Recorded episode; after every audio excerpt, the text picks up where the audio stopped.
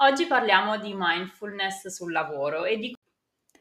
Ciao, io sono Beatrice e sono un'insegnante di yoga. Questo podcast nasce per chi, come te, è alla ricerca di ispirazione e strumenti utili per integrare i benefici dello yoga, della respirazione e della meditazione con l'attività sportiva e con il proprio stile di vita, in modo da ritrovare equilibrio, migliorare le performance, investire sulla tua longevità e stimolare la curiosità. Buon ascolto! come portare la mindfulness all'interno della nostra attività lavorativa, non solo da un punto di vista personale, di cui abbiamo già parlato negli episodi precedenti, ma come portarla all'interno dei nostri team. Infatti siamo sempre più inseriti all'interno di attiv- attività lavorative complesse che coinvolgono anche altre persone e quindi se- ci sembrava opportuno dedicare eh, una puntata proprio a come integrarlo nostre, nei nostri team di lavoro. Oggi abbiamo con noi Paola eh, che eh, si, si, presenterà e poi ci parlerà appunto della mindfulness, di che cosa si intende per mindfulness e soprattutto che cosa si intende per mindfulness all'interno delle aziende. Grazie Beatrice, sono molto contenta di essere qua per la nostra terza e ultima eh, puntata della nostra miniserie eh, sul tuo canale. Eh, io sono Paola, eh, sono italiana ma vivo all'estero ad Amsterdam da ormai sei anni e al momento mi occupo di eh, benessere in ambito aziendale, sono una coach e anche un'insegnante di yoga.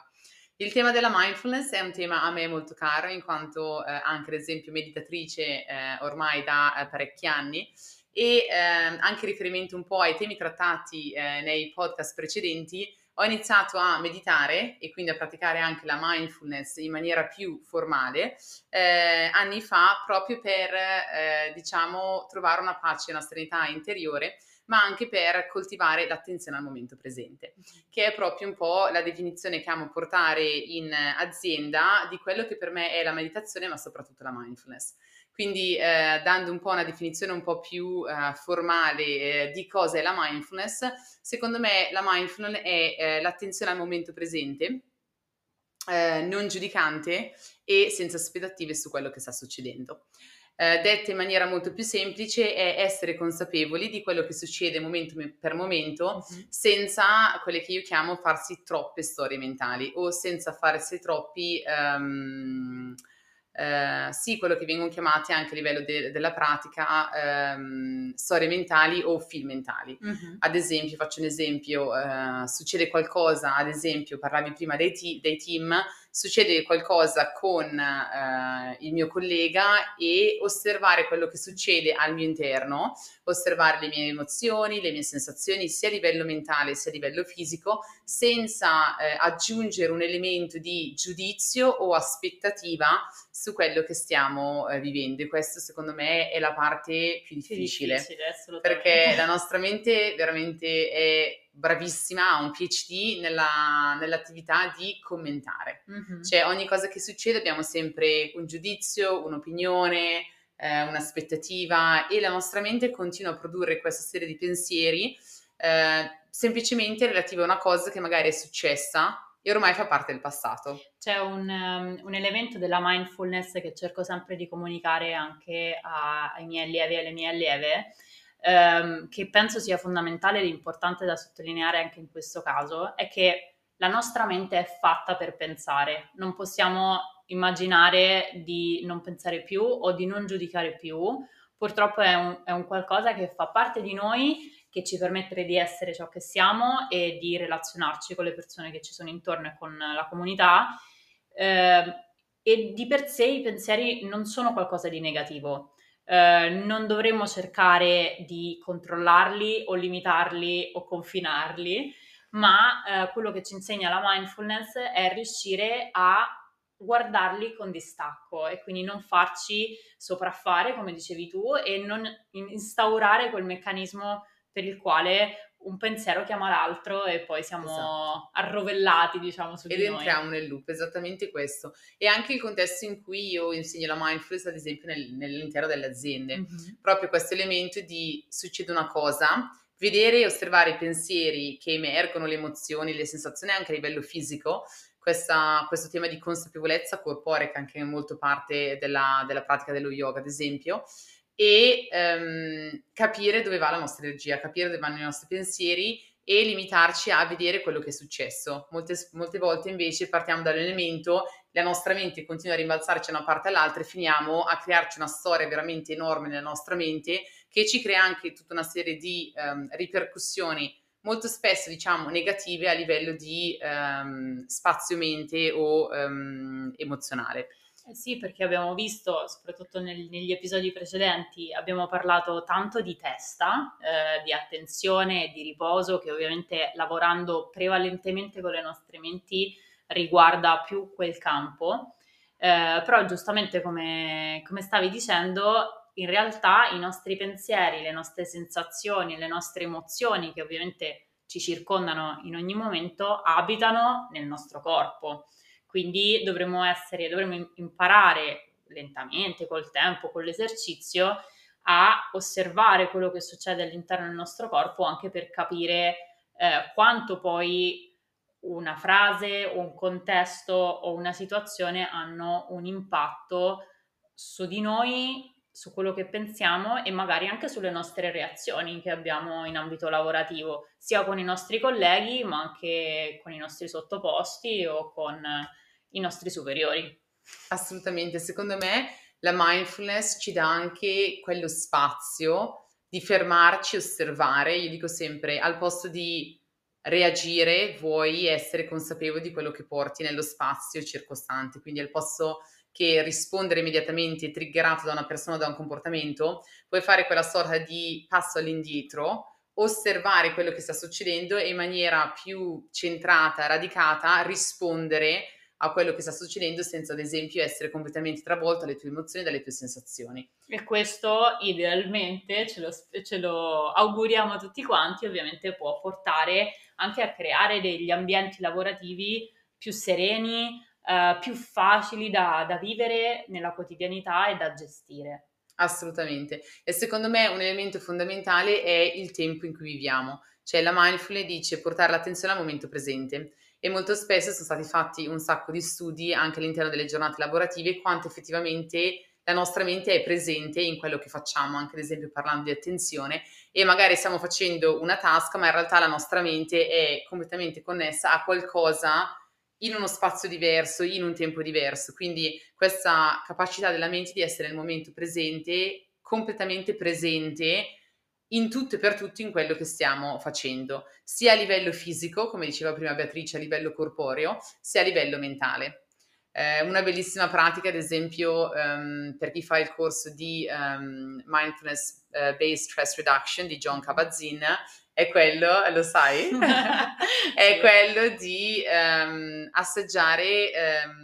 l'uva pasta. L'uva pasta, sì, esatto, sto pensando come si dice in italiano. Eh, l'uva pasta e essere completamente presenti in quel momento, con le sensazioni corporee, eh, il gusto, il profumo, la consistenza esatto. e tutto questo è un'esperienza in sé e questo è una pratica che ci permette veramente, come diceva anche Beatrice, di essere in contatto con il nostro corpo, con le nostre sensazioni. Ad esempio abbiamo parlato nel primo episodio eh, del tema del riposo, oh. essere in grado di capire in questo momento, non ieri né il mio stato ideale, mm-hmm quello di cui il mio corpo ha bisogno. E questo è uno dei più grandi doni della mindfulness o della, um, insomma... MBSR. Esatto, di, que- di, questa pratica che ha origini molto antiche e um,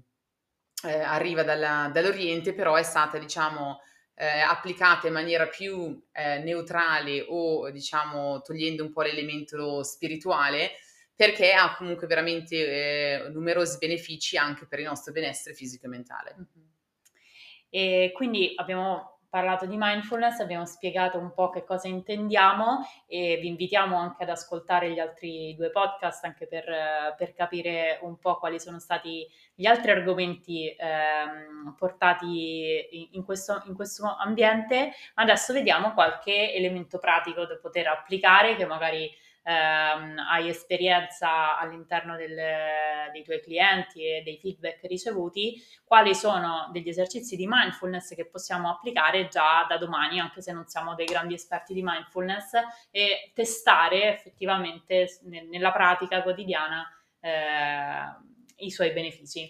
Allora, la bellezza di questa pratica è che non serve niente, cioè nel senso serviamo solo noi stessi e la consapevolezza che possiamo sviluppare. E come dico sempre, la consapevolezza è una pratica e allo stesso tempo la meditazione e la mindfulness sono delle pratiche e sono delle pratiche che permettono al cervello veramente di um, creare nuove connessioni nel, nel modo in cui ci comportiamo. Quindi io dico sempre che la mindfulness è una sorta di palestra per il nostro cervello, proprio perché ha questa bellissima qualità di modificare veramente, grazie alla neuroplasticità del nostro cervello, eh, il modo in cui agiamo e ci comportiamo. Quindi una eh, pratica che ad esempio io ehm, insegno spesso in ambito aziendale e che trovo molto efficace è quella del respiro. Uh-huh. Molto spesso il respiro è eh, quello che io chiamo la nostra ancora, che permette alla nostra attenzione di portarsi nel momento presente.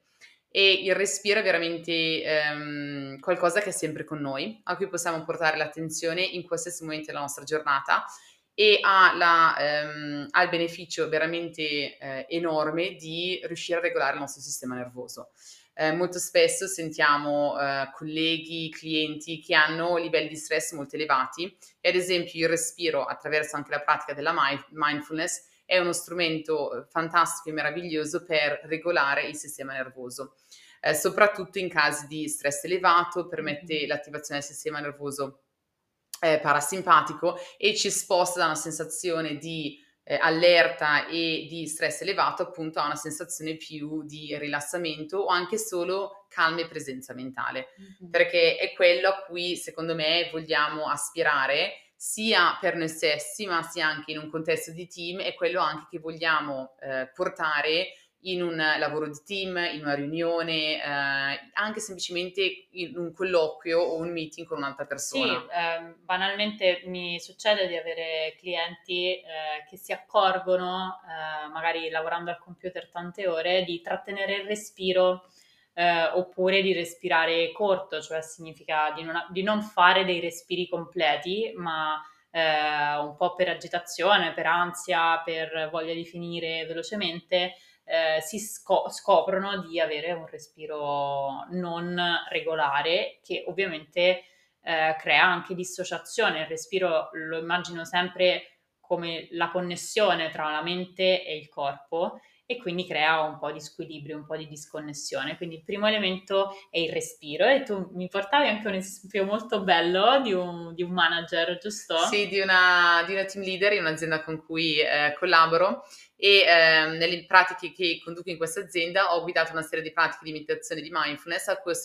a cui ho associato delle tecniche di respiro. Mm-hmm. E come dicevi tu, molto spesso è ehm, rieducare le persone a respirare in una maniera diversa, o dal naso rispetto magari a un respiro dalla bocca, o a un respiro più profondo e più lento eh, rispetto a un respiro che, come diceva bene, nella parte eh, superiore, nella, nella, parte toracica del corpo. Mm-hmm. Quindi lei stessa ha sperimentato in primis i benefici del respiro eh, e di una pratica più consapevole del respiro e ha deciso di eh, portare all'interno dei meeting che guidava lei, eh, guidare un paio di respiri all- all'inizio del meeting proprio per creare una sorta di connessione e di presenza nelle persone. E nel momento in cui ha condiviso eh, l'esperienza con me era veramente ehm, sorpresa dell'effetto eh, di questa pratica che dura veramente, se vogliamo dire tanto, penso tre minuti, eh, sull'impatto nel meeting stesso, cioè le persone erano molto più presenti, erano molto più serene,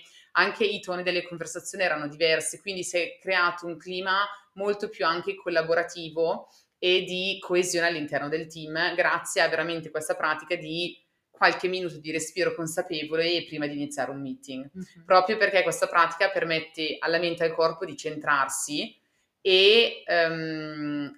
settarsi su uno stato diverso. Mm, sì, sì, immagino, posso immaginare poi l'effetto che abbia creato all'interno del team. È ovvio che ehm, senza, eh, dipende dall'ambiente lavorativo che, che si ha e, e invito comunque a testarlo su se stessi, quindi a provare a, a fare dei grandi respiri, magari tenendo le mani sulla pancia per, per portare anche un po' di consapevolezza con, sensoriale su questa zona e eh, imparare a, a, ad abituare il nostro corpo anche a rilassarci anche quando facciamo azioni che ci portano di per sé stress esatto. o, o, nervosismo. Il tema è un po' questo, cioè eh, il tema del respiro proprio perché è sempre con noi, io consiglio sempre alle persone prima di un meeting importante, eh, prima di una presentazione se magari hai eh, paura o non ti piace fare public speaking, è un semplice strumento che è sempre con noi, ci permette veramente di ricentrarci, cioè di riportarci al nostro centro e anche di avere una performance diversa. Uh-huh. Cioè nel momento in cui parliamo possiamo parlare da una posizione calma, centrata e serena o possiamo parlare da una posizione in cui siamo super stressati, agitati, eh, sopraffatti e anche l'effetto che questa comunicazione ha sull'altra persona è completamente diverso, quindi anche quello come il messaggio viene trasmesso è importante e anche l'effetto che ha sull'altra persona, soprattutto in un'ottica di team e di eh, coesione del team. E questo poi ehm, da un punto di vista, diciamo, da, da insegnanti è anche eh, un qualcosa che cerchiamo di dire sempre, mh, sempre più spesso, eh, soprattutto alle persone che sono un po' scettiche, dicono, ah, ma io di yoga non ho tempo, non. Questo veramente vi richiede solamente un respiro o qualcuno in successione ed è qualcosa che fareste in ogni caso, quindi è bello, è, è bello e interessante anche vedere i benefici del farlo in un modo migliore o comunque diverso. E soprattutto nelle sessioni che faccio invito sempre le persone a sperimentare, uh-huh. nel senso c'è veramente tantissima teoria scientifica che dimostra il potere del respiro a livello di sistema nervoso, a livello di sistema eh, corporeo, però secondo me molto spesso la cosa che convince veramente le persone è l'esperienza diretta. Certo. Quindi invito sempre le persone, quando faccio le mie sessioni, eh, sia in presenza che online, a ehm, sperimentare il potere del respiro, quindi guido delle brevissime sessioni di meditazione o di pratiche di respiro e molto spesso le persone veramente ancora una volta, come dicevamo sull'esercizio della, del um, multitasking, rimangono piacevolmente eh, sorprese dall'impatto che pochi minuti e qualcosa di così semplice come il respiro ha veramente sul nostro corpo, ma anche sulla nostra mente, perché non solo ha l'effetto di un po', chiamo, eh, creare chiarezza a livello mentale, ma aiuta anche a rilasciare tutta una serie di tensioni fisiche che molto spesso accumuliamo. Ad esempio, non so, mi viene a pensare sulle spalle, magari la parte eh, lombare della schiena, che sono le parti che risentono un po' più negativamente anche dallo stare tanto tempo al computer, magari come dicevamo anche nelle, negli episodi precedenti, stare tante ore in video call o in meeting e quindi permette al corpo di creare una sorta di tirare un sospiro, cioè creare spazio all'interno del corpo e non solo a livello della mente. C'è un altro aspetto che si può, che si può citare e mi è capitato anche qui eh, da un'esperienza con, con, una cliente che avesse difficoltà a, a respirare soprattutto sotto stress, no? può capitare e, e allora uh, un esercizio alternativo che però con il tempo ha portato benefici molto simili è quello di portare l'attenzione su una parte del corpo. Eh, mi ricordo che lei scelse eh, il piede proprio perché la identificava come la parte più lontana dalla testa e quindi effettivamente che poi per arrivarci dovevi un po' attraversare tutto il corpo